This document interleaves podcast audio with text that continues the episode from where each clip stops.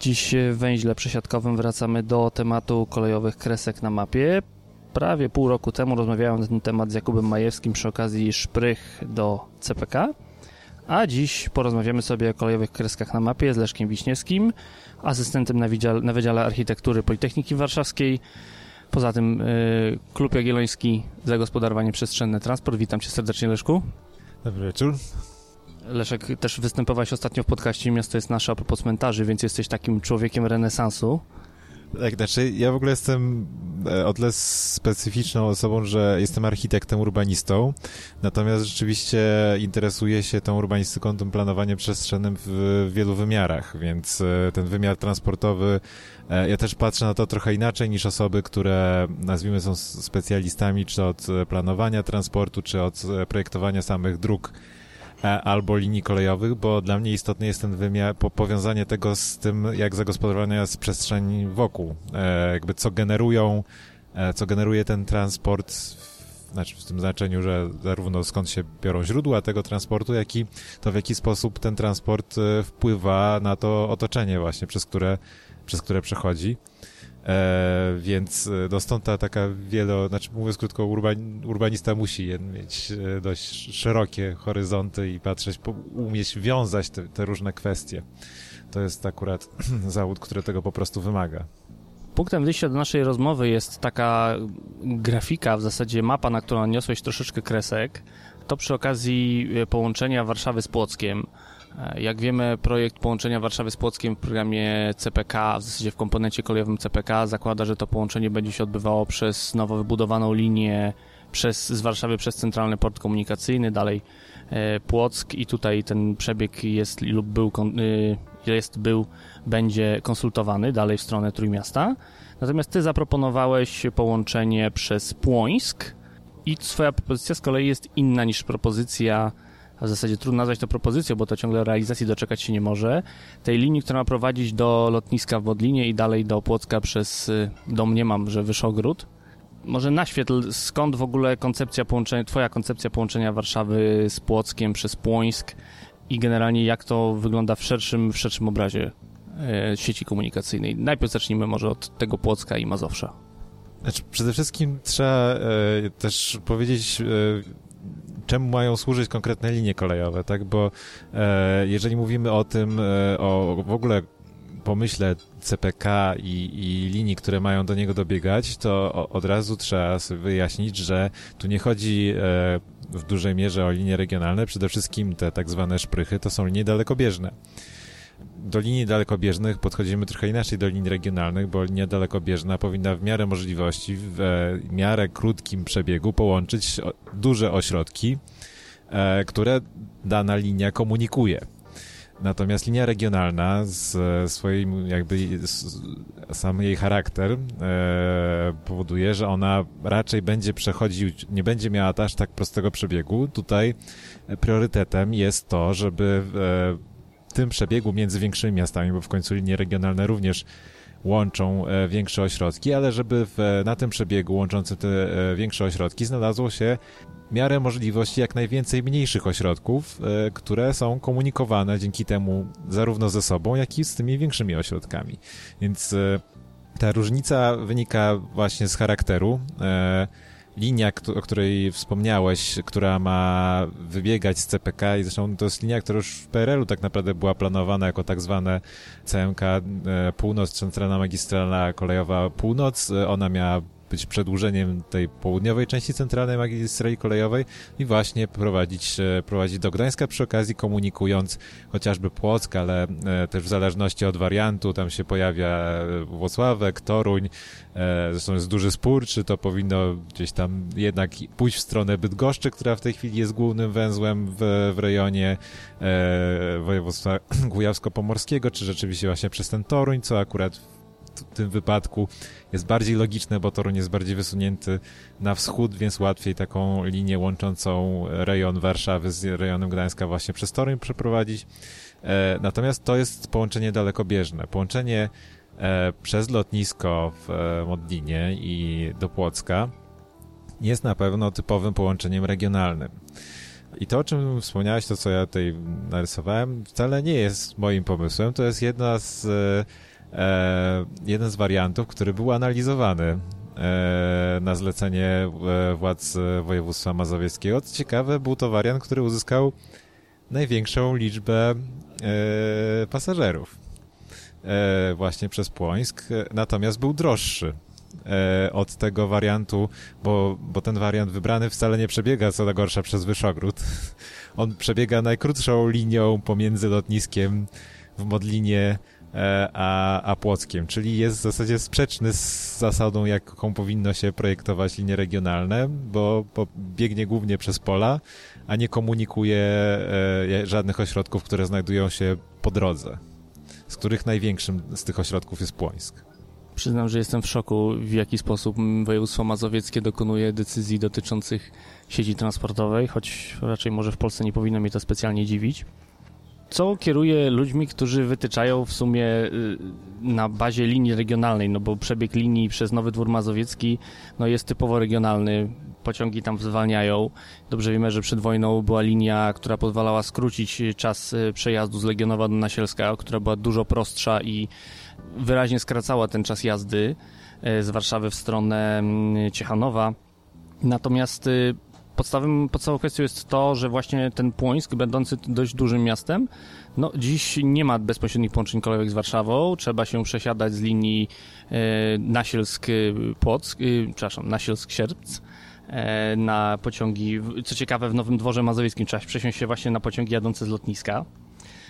Więc no jest to jakby dość, dość duże miasto, będące niedaleko od Warszawy, ale jednak y, mające linię kolejową u siebie, ale nie mającą jakby sensownych połączeń ze stolicą, które jakby wydają się naturalnym ciążeniem.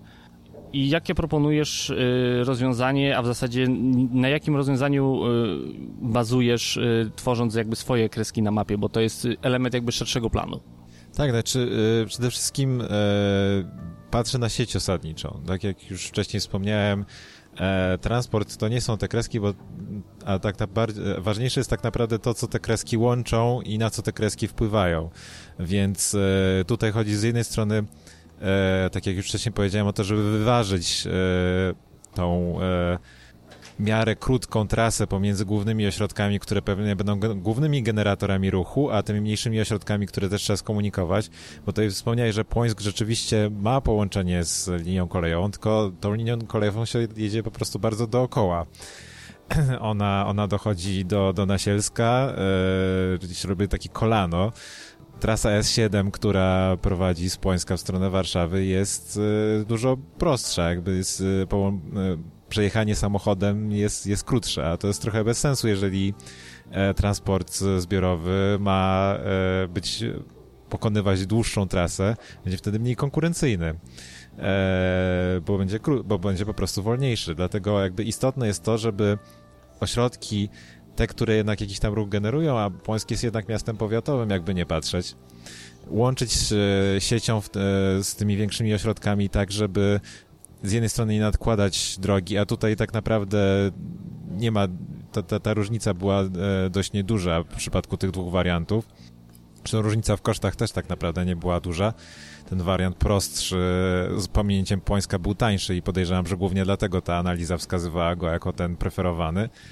E, natomiast e, trzeba jakby pogodzić potrzebę połączenia tutaj, w tym wypadku e, Płocka i Warszawy z e, możliwością też skomunikowania dość dużego ośrodka, jakim jest Płońsk. Tutaj dodatkowym atutem jest to, że e, z Płońska można wyprowadzić jeszcze linię kolejową w stronę Ciechanowa i dalej Przasnysza i Ostrołęki, czyli rozwinąć komunikację regionalną z Płocka właśnie w stronę tych miast, jakby z pominięciem węzła warszawskiego, bo węzły owszem są istotne, ale e, z drugiej strony, po pierwsze, nie ma sensu kumulować jakiegoś ruchu w węźle, bo e, jeżeli ten węzeł, zwłaszcza taki jak warszawski, jest już i tak obciążony, e, bo po prostu mniej jest tam miejsca na dodatkowe pociągi. Jeżeli nie ma tam miejsca na te pociągi, znaczy, że ciężko, ciężko jest je uruchomić na tych dodatkowych trasach, co zmniejsza konkurencyjność te, też, e, też tych, e, tych tras. No, a z drugiej strony, no, jeżeli byśmy jechali pociągiem z Płocka do Ostrołęki przez Warszawę, no to to jest bardzo naokoło. Czyli znowu e, nadkładamy drogi, nadkładamy czasu, znowu połączenie jest niekonkurencyjne względem poruszania się samochodem czy e, autobusem. Poniekąd ta trasa, o której mówisz, czyli Płońsk, Ciechanów, e, Os Przasnysz, Ostrołęka, ona nieco pokrywa się z, też z drogą y, krajową numer 50, która ma stanowić taką jakby wielką obwodnicę Warszawy. Też w planach dotyczących Centralnego Portu Komunikacyjnego ona się pojawia, ale też widzę dodatkowe połączenie z Muławy do Przasnysza, troszkę jakby na bazie dawnej wąskotorówki. Ja przede wszystkim widzę w tym pewien skrót y, pomiędzy Ostrołęką, tutaj to pojawia się też Łomża oczywiście, jakby tych miast, czyli Ostrołęki i Łomży, głównie z połączeniem z portem w Gdańsku patrzę na to przez pryzmat towarowy, bo no, dzisiaj pociąg, aby dotrzeć z węglem do Ostrołęki, jeżeli przez przypadek ktoś kupi ten węgiel na dalekim zachodzie lub wschodzie i ten węgiel przypłynie do portu w Gdańsku lub Gdyni, no to jednak trzeba właśnie przejechać przez ten węzeł warszawski, żeby ten węgiel dowieść, bo elektrownia tam jest, czy my tego chcemy, czy nie, jednak węgiel musi do niej jakoś dojeżdżać. I mówiłeś też właśnie o y, połączeniach towarowych. Jak ty widzisz połączenia towarowe w tym układzie połączeń. Na razie spójrzmy jeszcze na Mazowieckie, ale zaraz przejdźmy do, do reszty kraju. Znaczy, tutaj też e, jakby to, co jest istotne, e, jeżeli chodzi o ten ruch regionalny, może dokończę, e, ta przecięcie z linią dalekobieżną w Ciechanowie, gdzie też się sporo przynajmniej część pociągów dalekobieżnych zatrzymuje, i znowu mamy też również połączenie z Przasnyszem, który dziś nie jest obsługiwany linią kolejową. E, mamy Ostrołękę, która wprawdzie linię kolejową ma, ale no powiedzmy sobie szczerze, zarówno przez lokalizację dworca, jak i e, układ tych linii nie jest to specjalnie atrakcyjny e, środek komunikacji. Łomża również teoretycznie linię ma, wprawdzie nie działającą. Działającą, coś tam jeszcze towarowego przyjeżdża czasami, jakieś drewno. Ale ruchu pasażerskiego już tam nie ma. Jest jednym z największych miast w Polsce, e, które nie ma połączeń kolejowych. E, natomiast e, te, te, te miasta układają się prosto potem w linię w stronę Białego Stoku i chodzi o to, żeby zarówno móc wytrasować połączenia regionalne, które połączą te miasta i połączą je z, z punktami węzłowymi, gdzie można powiązać się z, z, ruchem dalekobieżnym, czyli na przykład tutaj Ciechanowem i Mławą, a z drugiej strony być może również e, prowadzeniem pociągów e, z Białego Stoku właśnie w stronę czy to Pomorza, czy, czy na przykład Bydgoszczy i Torunia, właśnie tą trasą pociągów już te, także dalekobieżnych. Również ruch towarowy te, może się odbywać właśnie w ten sposób z, z rejonu Białego Stoku w stronę e, linii, e, linii na Gdańsk, ale również właśnie w stronę miast e, takich jak Toruń i Bydgoszcz, bo chodzi o stworzenie no, mówiąc krótko, takiego bypassu. Dzisiaj niestety polska sieć kolejowa jest zrobiona tak, że jak coś się gdzieś zepsuje albo coś gdzieś trzeba wyremontować i zamknąć, to potem się okazuje, że przez pół kraju trzeba jeździć, bo się tego nie da ominąć. Natomiast system, no, po prostu takie rzeczy też się jakby zdarzają, trzeba to planując system przewidywać. E, natomiast e, mając rozbudowaną sieć kolejową, która no, tutaj też właśnie służy wielu celom, bo e, służenie wielu celom to jest też łatwiejsze utrzymanie takiej linii pod względem ekonomicznym. Mówiąc krótko, jeżeli po linii jeżdżą nam pociągi, to po prostu PKP PLK pobiera przecież za to opłaty, no to nam ta, ta linia jakby się uza samo uzasadnia e, ekonomicznie w ten sposób. Pod tym względem też na przykład ważne jest łączenie ruchu towarowego z regionalnym, ponieważ są to e, dwa rodzaje ruchu, które mają podobną, podobne prędkości. Mówiąc krótko, można je e, łączyć bez jakiejś specjalnej szkody dla rozkładu jednego i drugiego. E, a z drugiej strony właśnie dzięki temu, dzięki zwiększeniu wykorzystania danej linii kolejowej poprawiają, mówiąc krótko, sytuację ekonomiczną e, danego odcinka.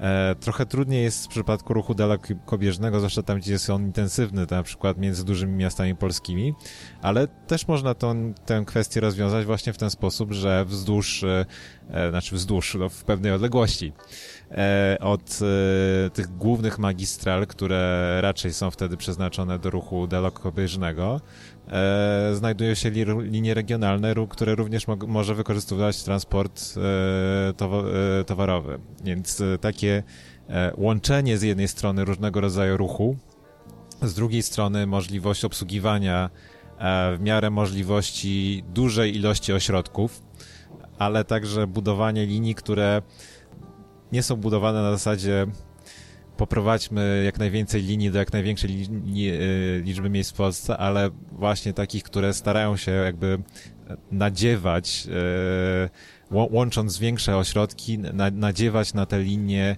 te mniejsze ośrodki, tak żeby również właśnie, e, mówiąc krótko, te większe ośrodki generujące większy ruch były w stanie w pewien sposób utrzymywać ekonomicznie te połączenia przez te mniejsze ośrodki.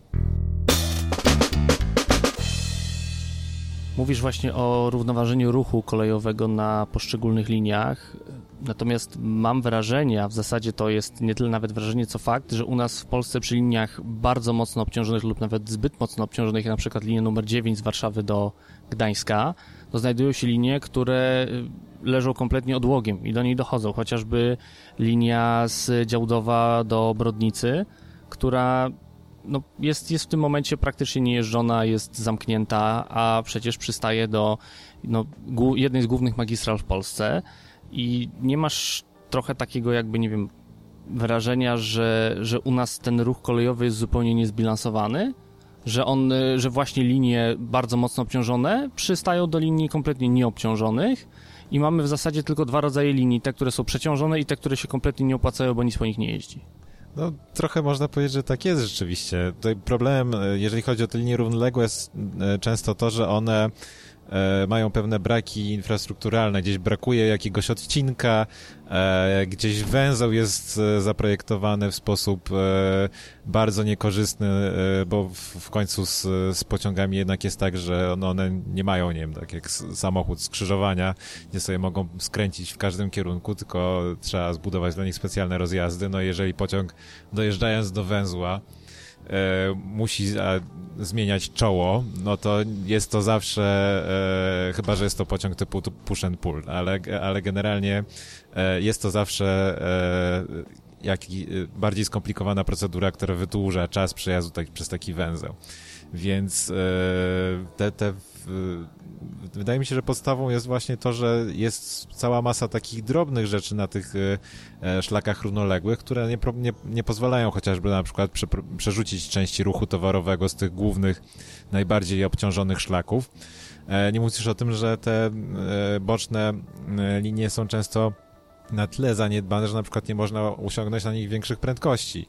A o ile ruch towarowy nie potrzebuje się rozpędzać tak jak Pendolino do 160 czy 200 km na godzinę, te pociągi jeżdżą dużo wolniej, no to też nie mogą jednak e, e, poruszać się z prędkościami rzędu 50-60 km na godzinę, no bo wtedy to już przestają być konkurencyjne z transportem e, drogowym, bo tutaj też mamy, mamy no mówiąc krótko, rynek, gdzie te, te rodzaje transportu ze sobą konkurują. Tutaj zgłoszę zdanie odrębne, bo przewodnicy towarowi wskazują, że oni nawet mogą jechać 60 na godzinę, ale na liniach zaniedbanych bardzo często podnoszą argument, że tam po prostu naciski na oś e, sprawiają, bardzo niskie naciski na oś dopuszczalne, sprawiają, że oni nie są w stanie wytrasować pociągu, który jest po brzegi na przykład załadowany węglem lub innym towarem, ponieważ no, ta linia by się po prostu pod pociągiem e, zarwała nie, nie oferuje po prostu takiego nacisku, bo dla przewoźników towarowych najważniejszy jest tak naprawdę właśnie to, ile można załadować na wagon, bo no, ten jeden czasem wagon doładowany do pełna lub nie, często w ich przypadku mu decyduje o rentowności pociągu. Odejdźmy może troszkę od województwa mazowieckiego, spójrzmy na to szerzej.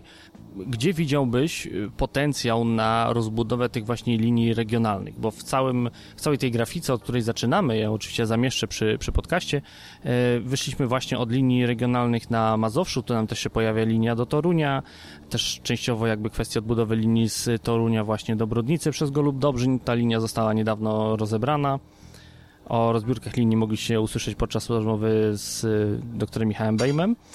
Pojawia się oczywiście też jakby flagowa linia w Polsce, której brakuje, czyli Włocławek-Płock, ale widzę też, że jakby nakreśliłeś linię z Włocławka na zachód.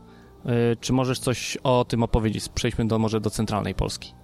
Znaczy, generalnie kieruję się taką zasadą, że mamy pewien podstawowy układ hierarchiczny, tak? Mamy największe ośrodki, one powinny być e, skomunikowane ze sobą liniami dalekobieżnymi i w dużej mierze w Polsce te linie istnieją, chociaż też są braki, na przykład e, dojechanie z Warszawy do Rzeszowa powiedzmy, że nie dziwię się tym, co wybierają samolot. Z Warszawy do, do Rzeszowa nawet dojeżdża Pendolino, tylko ono dojeżdża przez Kraków.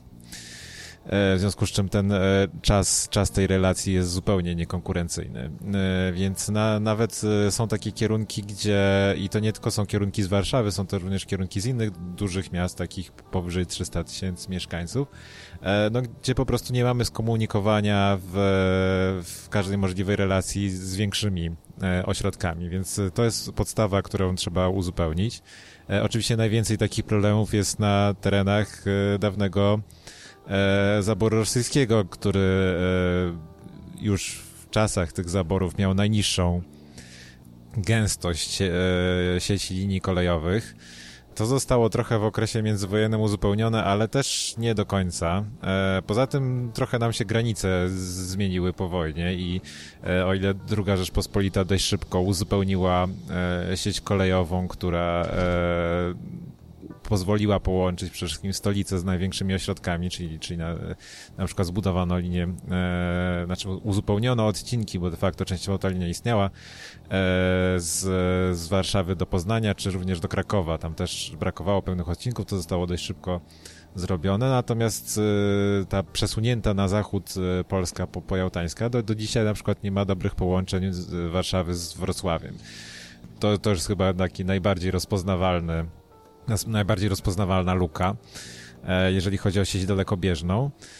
Potem e, w dalszej, w dalszej kolejności e, moim zdaniem należy rozwijać kolej lokalną w zasięgu metropolii, czyli powiedzmy do tych około 50-70 kilometrów od metropolii. To jednak są ośrodki, które cały czas najbardziej przyciągają. Tam też jest często najwięcej miejsc pracy, miejsc nauki czy, czy, czy rozrywki. E, I przykład chociażby linii łączącej Poznań z Wągrowcem, która miała zostać zupełnie zlikwidowana, samorząd wprowadził na nią pociągi i to w dość takim komfortowym takcie, tak to określmy, i nagle się okazało, że bardzo dużo osób tą, tą linią jeździ, e, pokazuje, że e, my jesteśmy w stanie zamiast ściągać wszystkich do mieszkania w, w tych dużych ośrodkach, po prostu stworzyć im komfortowy transport dzięki któremu będą mogli zrealizować jakieś swoje potrzeby albo znaleźć pracę e, poza swoim miejscem zamieszkania w tych, tych metropoliach, w których one e, zazwyczaj się pojawia. Więc to jest taki drugi element. I trzeci element to jest e, już jakby po skomunikowaniu tym, tym podstawowym wprowadzenie połączeń, które między ośrodkami mniejszej wielkości, też w miarę możliwości, tak żeby e, móc e, tworzyć połączenia między dużymi ośrodkami, bo tak jak mówiłem, tam zazwyczaj one są zazwyczaj największymi generatorami, ruchu, w związku z czym e, po prostu będzie łatwiej utrzymać popyt na takiej linii. I przy okazji obsługiwać te ośrodki średniej wielkości, ta, ta, ta linia, która tam wychodzi z Włocławka, e, prowadzi do Ino Wrocławia, może prowadzić dalej do Bydgoszczy. Wtedy są jakby dwie, dwie możliwości przez Toruń albo przez e, Inowrocław, który też jest węzłem, w którym zatrzymują się chociażby pociągi dalekobieżne. E, więc e, e, te trzy elementy, no i tworzenie, już powiedziałem w sumie to, to nazwą węzeł, tak, tworzenie węzłów, e, to jest e, istotne, żeby w miastach tworzyć węzły, które pozwalają z jednej strony poruszać się w różne, w różnych kierunkach, e, a z drugiej na przykład, e, jeżeli mamy te linie dalekobieżne w końcu na przykład bardzo długo starano się o to, żeby pociąg ekspresy jeżdżące CMK zatrzymywały się w tej słynnej Wołoszczowej, czy w Opocznie, i to się rzeczywiście wydarzyło. Można powiedzieć, że jest to też taki, jeżeli się spojrzy na, na, na odcinki, które pokonuje ten ekspres, czyli około 100 km, to jest taki standardowy odcinek, który ekspres minimalny dla, dla ekspresu, który ekspres powinien mieć, żeby ciągle jeszcze być ekspresem. Natomiast z drugiej strony te miasta po części wtedy stały się węzłami, ludzie tam często dojeżdżają e, również z komunikacją indywidualną, ponieważ ta zbiorowa niekoniecznie dobrze działa.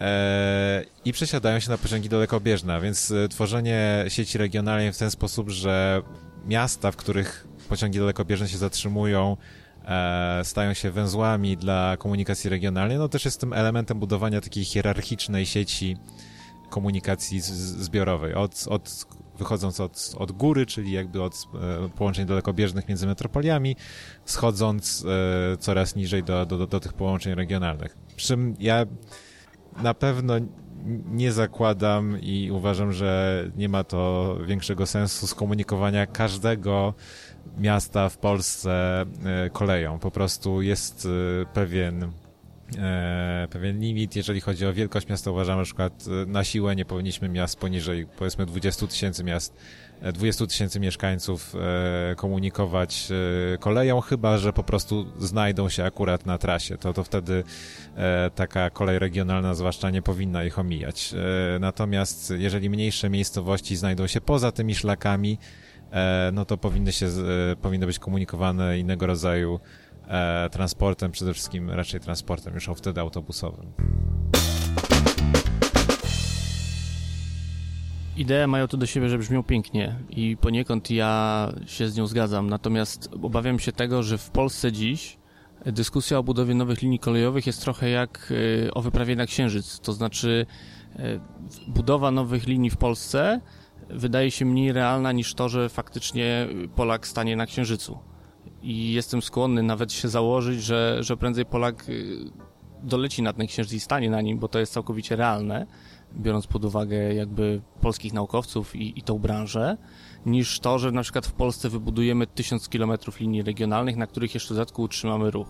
I czy nie obawiasz się, że po pierwsze, y, przedstawianie takich planów jest y, już z góry skazane na porażkę y, z tego powodu, że jest, że mamy taki klimat, lub odwróćmy pytanie, co zrobić, żeby ten klimat tak się zmienił, Zaplanuj, jak zaplanować zmianę klimatu, żeby ta kolej regionalna nagle pojawiła się i była, no jak to mówiąc, sexy. Znaczy ja myślę, że ten klimat już też powoli się zmienia, bo e, e, kolej e, swoją największą zapaść miała, nie wiem czy w latach 90. czy 2000, w każdym razie wydaje mi się, że już jesteśmy za e, tym okresem, jednak rośnie liczba pasażerów. Pojawili się w międzyczasie przewoźnicy regionalni e, związani z województwami, którzy też nie są oczywiście idealni, e, ale jednak e, jakoś te samorządy wojewódzkie starają się e, tą kolej rozwijać, znaczy w ramach przede wszystkim istniejącej sieci, bo w zasadzie jedyną inwestycją kolejową i to nie tylko w kolej regionalną, tylko po prostu w ogóle w budowę nowej linii była w ostatnich latach Pomorska, Pomorska Kolej Metropolitalna co ciekawe zbudowana w śladzie starej linii kolejowej, więc e, znaczy z, częściowo zmodyfikowanym, ale generalnie przez miasto prowadzi e, mniej więcej tym starym śladem. Też nie do końca idealnym pod kątem obsługi, ale to raczej e, wynika z tego, że po wojnie rozwijając miasto zupełnie e, pomijano możliwość e, przywrócenia ewentualnej takiej komunikacji, po prostu nowe dzielnice rozwinęły się gdzie indziej. E, natomiast, e, a w mieście raczej, o ile nie budujemy metra, to ciężko jest prowadzić e, kolej czy, czy, czy jakikolwiek masowy transport przez dzielnice już gęsto zaludnione, gdzie, jest to, gdzie ma to najwięcej sensu. Natomiast ja uważam, że dobrze jest mieć przede wszystkim dobre zasady co do podejmowania decyzji o nowych inwestycjach, bo e, jak patrzę na działania PKP PLK, to mam takie wrażenie, że one często są po pierwsze strasznie zachowawcze, sprowadzają się tylko i wyłącznie do e, modernizowania już istniejącej infrastruktury, nawet jeżeli ma ona pewne takie wady właśnie na poziomie projektowym, bo tu, w, jeżeli mówimy o cesarstwie rosyjskim dawnym, to problem polega nie tylko i wyłącznie na tym, że tych linii było mało, ale on, ich przebieg też pozostawia wiele do życzenia. I e, tu, tu, nawet nie chodzi o to, że trzeba byłoby zupełnie od nowa linię zbudować, ale chociażby prowadząc głęboką modernizację, tak jak w przypadku linii e, Warszawa-Lublin, gdzie de facto tą linię rozebrano i zbudowano od nowa, E, no można byłoby się pokusić o korekty, dzięki którym e, miasta, i to całkiem spore, jak Garwolin, w końcu miałyby e, dworzec kolejowy bliżej centrum miasta niż obwodnice, bo w tej chwili jest taka kuriozalna sytuacja właśnie w Garwolinie, że ekspresowa obwodnica tego miasta jest położona bliżej centrum niż, niż stacja kolejowa. No, ciężko się spodziewać, że w miastach, w których w ten sposób e, poprowadzona jest e, kolej, bo ona będzie atrakcyjna dla, dla osób, które w tym mieście mieszkają jako środek transportu chociażby do większego ośrodka. Podobny zresztą przykład dotyczy czasem e, linii dalekobieżnych, na przykład linia z Warszawy do Gdańska, tam pociągi między Malborkiem a Działdowem często muszą mocno zwalniać, bo linia powstała w XIX wieku, ma tak ostre łuki, że po prostu nie da się jeździć szybciej. E, I modernizując tą linię również tego nie zmieniono, więc możemy zacząć od takich drobnych korekt, e, które e, poprawią dostępność, e, czy, czy, poprawią parametry linii. E, mówię tutaj w takim wymiarze e, jakby strukturalnym, bo, bo, bo PKP PLK dużo jednak przykłada do co do, jeżeli chodzi o poprawianie tych parametrów jakby w standardzie zarówno szyn, jak i obsługi e, linii, natomiast nie spotkałem się z, z takim przykładem w Polsce, żeby linię trasowano na nowo. Był jeden taki przypadek właśnie na linii numer 9 pod Mławą wyrównano tak zwany palec cara. Widać to dziś na mapie, że jest troszeczkę skorygowany przebieg, ale to jest korekta o kilkaset metrów y, w bok dosłownie. To jest y, znany palec cara. Polecam wszystkim zobaczyć na południe od Mławy linia numer 9.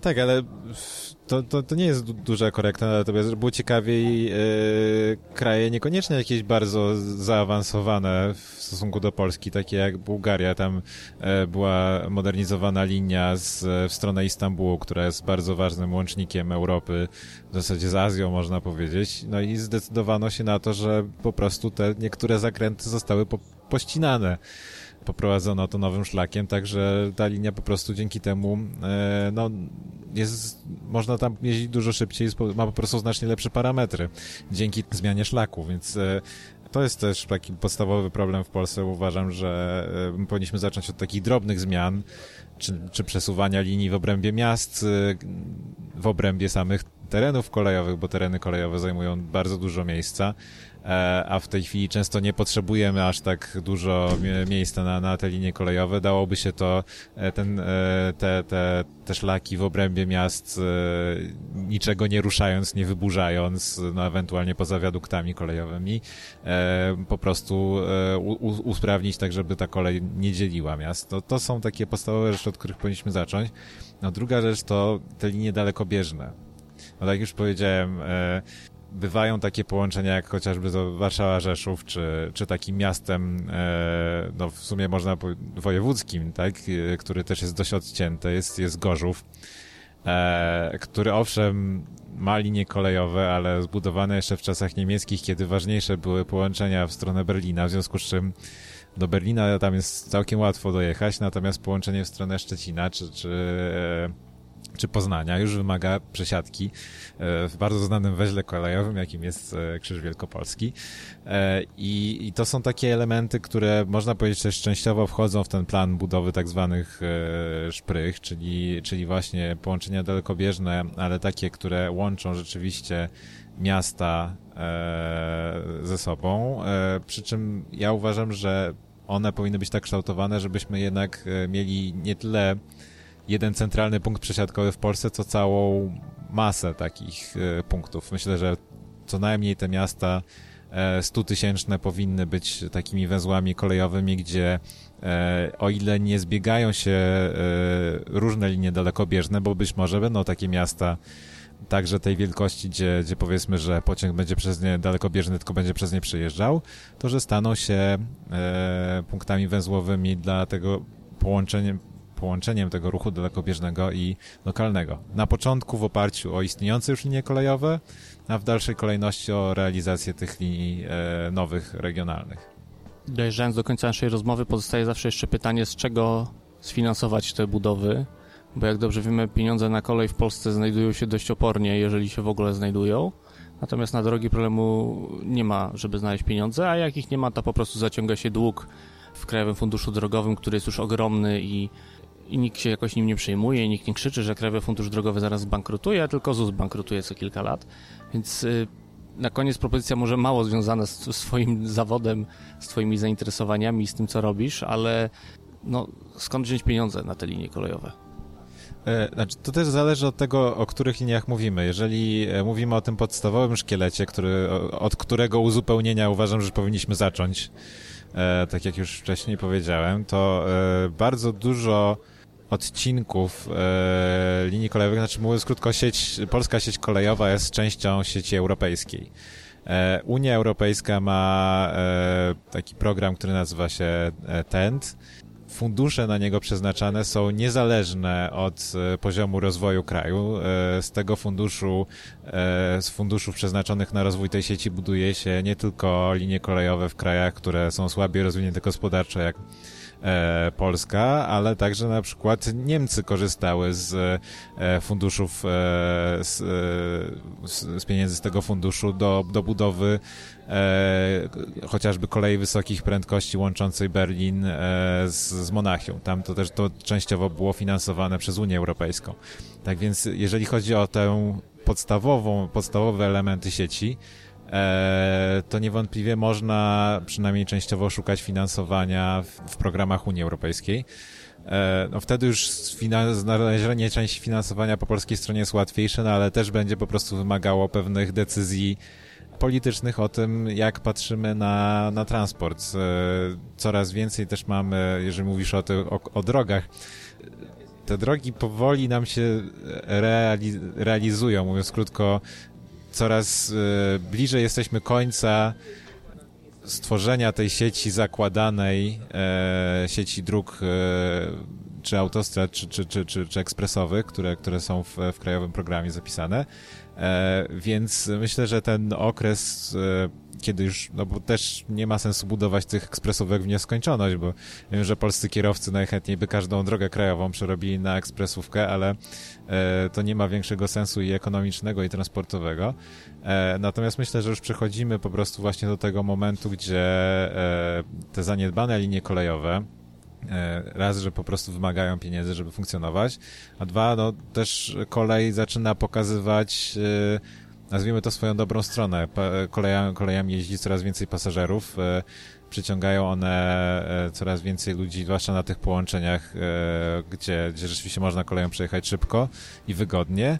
I myślę, że to też będzie pewną presję rodziło na właśnie w stronę przeniesienia części funduszy w rozbudowę e, tej sieci. Tam, gdzie oczywiście nie można skorzystać e, z innych, jakichś funduszy zewnętrznych, bo myślę, że takich, e, takich odcinków jednak znajdzie się sporo. I tym optymistycznym akcentem zakończymy tę rozmowę z nadzieją, że jednak e, kiedyś pieniądze znajdą się w Polsce na kolej. Moim gościem był dzisiaj Leszek Wiśniewski, Politechnika Warszawska, Klub Jagielloński, Miasto jest nasze, człowiek renesansu i wielu talentów. Bardzo Ci dziękuję Leszku za rozmowę. Dziękuję. Do widzenia. A na zakończenie tradycyjnie chciałem podziękować wszystkim patronom podcastu, a w szczególności Piero, Pawłowi Zygartowskiemu, Pawłowi Szczurowi i Robertowi Błautowi. Jeżeli chcecie dołączyć do grona patronów i regularnie wspierać ten podcast, zapraszam na patreon.com przesiadkowy lub na patronite.pl przesiadkowy. Na dziś to wszystko. Do usłyszenia.